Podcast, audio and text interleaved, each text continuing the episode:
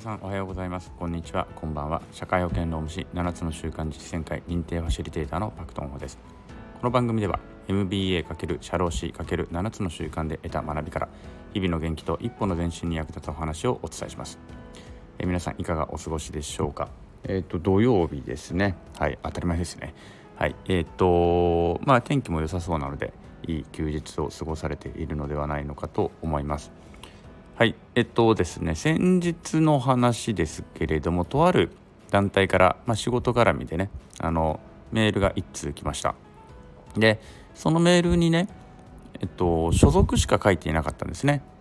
うん。そのメール、まあ、所属っていうかそのメールの団体名と部署名しか書いてなかったメールが来たんですね。で担当者の名前が書いていなかったと。でふとこれを見た時にちょっとふと思ったところが、まあ、そのメール自体はそれほど困ったことはなかったんですけれどもふと思ったのがこれだともし私が何か問い合わせをしたい時に誰に問い合わせしていいか分かんないなっていうのをちょっと思ったんですよ。でこれはうちからメールを送る時もあのうちのメンバーにもねよく言うことであってうちのメンバーでもそういうことがあったんですね。あのファクトン法社労士事務所とだけ書いて送っているメールがあったりとかしていやこれだと相手の方が問い合わせをする時に誰に問い合わせしていいか分かんないでしょ？っていうことで責任の所在もはっきりしないんですよね。誰にこの分析があるのかっていうのははっきりしない。で相手もこのメール誰に問い合わせていいのかが分からないなんていうことになってしまうと。ね。でこれってもし共通のメールアドレスとかを使っている場合なんかは送り手も結構困るよねとこれ誰が送ったの？このメールみたいなことになっちゃうのかなっていうことが考えられて非常に曖昧だよなっていうようなことを感じたわけです。でメールだとそれでも良い時もあるのかもしれませんね。まあ、メルマガなんかはもちろんそうですね。メルマガなんかはいちいち担当者の名前までは書いてないかもしれないしあとそうですねお客様センターからの返信とかとかで言うとお客様、まあ、何かご意見なり苦情なりをいただいてそれに対する返信とかであると、うん、お客様センターっていうだけでもいいのかもしれないです。でもまああの一般的にはやっぱり担当者ってないと困るよな少なくともうちから送る時は担当者の名前必ず入れなさいという形で最近は指導をしているところであると。でしかしですねまあ他にも結構曖昧になってることってないですかっていうことでねないかなということでちょっと考えたんですけれども例えばねうん週の水曜日あたりにこれ金曜日までのお願いっていうふうにして、まあ、上司とか先輩に仕事を振られたとしますよね。まあ、何か書類の整理としましょう。企画書の作成でもいいです、ね、何かしらあの書類を作らなければいけないと。で金曜日までの金曜日までのお願いって言われた時、えっと、これ聞いてる皆さんであれば何曜日の何時までに行いますか、まあ、何曜日の何時までにその上司なり先輩に提出しますか？金曜日までにお願いって言われた時ですね。これねもしよかったら今思った曜日とか時間をね本当コメント欄に書いていただきたいなっていうぐらいです。もしよかったら書いてみてください。私なら何曜日の何時までに書類をその上司なり先輩に渡しますって。で多分なんですけれどもこれ複数の方に書いていただくと結構違うと思うんですね。木曜日の定時までにね金曜日までにお願いって言われてるんだから木曜日の定時までに提出するという人もいれば。いや金曜日の朝9時また、まあ、始業の時間までに出せばいいよね。っていう人もいれば。いやいや別に昼ぐらいまでに出せばいいんじゃないとかね。15時ぐらいでいいんじゃないっていう人もいれば、まあ、金曜日の終業の時間？15 17時とか？18時とか？そこまででしょうと思ってる人もいると思います。で中にはねいやいやどうせ金曜日までということは金曜日に出しても相手がそれをちゃんと見て処理するのは月曜日だろうから月曜の朝までに出せばいいんじゃないっていう人も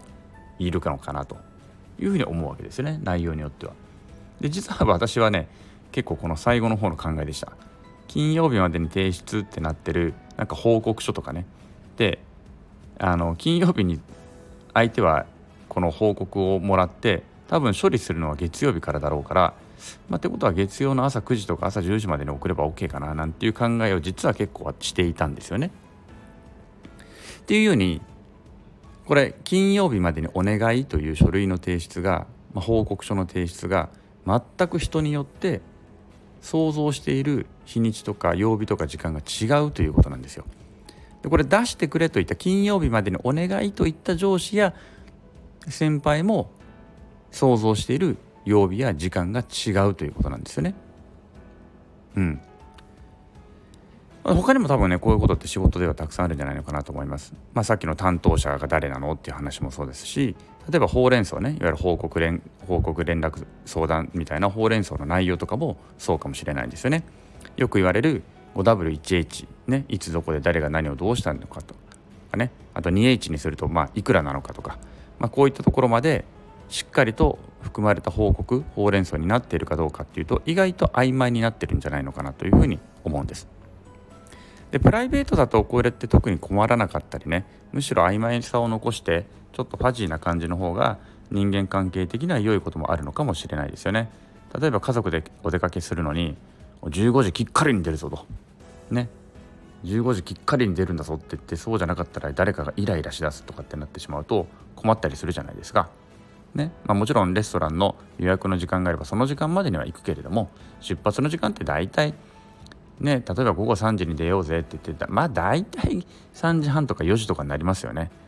うん、私も大体いつも大体それを予測して30分から1時間は出るの遅れるっていうのを予測して何時に出ようねって話家族なんかでしますしね。うん、だけどまあだから家族なんかはこれでいいわけですよ。だけど仕事でこの曖昧さって禁物ですよね。これも皆さん絶対わかると思うんですけども仕事でこの曖昧さを残していてはその職場って絶対に良くならないっていうのはもう間違いない。ね、なので私の場合ですと最近は提出期限とかね分単位でやっぱり指定します。分単位で指定するし例えば Google フォームとかでいろいろ最近はねアンケート取ったり Google フォームでいろいろ何て言うのかな報告もらったりとかってするんですけどもそういうのも時間単位でやります。グロービスなんかでもそうですねグロービスなんかでもあのなんかイベントのね申し込みとかもやっぱり分単位で、まあ、23何曜日何月何日何曜日の23時59分までに入力お願いしますみたいな感じで出したりするわけですね。で 5W1H または 2H とかもまあ、自分ももちろん気をつけるようにしてますし自分の事務所のメンバーにもかなりうるさくしつこくそこは指摘をしてるんですね。うん、分かんないそれじゃ分かんないっていうのを結構強く言ってしまいます。あのまあ強くって別に叱ってるわけじゃないんですけどもそれじゃ分かんないよっていうことをちゃんと伝えるようにしてます。でまあそういうふうにそういうことをしてねこれってなんでこうあのー、そういうふうにするわけなんですけどもなんでこうやって曖昧さが残るのかなっていうとまあそもそも誰もがいい加減とかってそういうことではなくておそらくなんですけども相手は分かっているだろうとか分かってくれてるだろうとか想像してくれるだろうっていうまあその曖昧さとか甘えがあると思うんですよ。相手は分かってくれてるよねっていう甘えがどこかにあると思うんですね。うん、でこの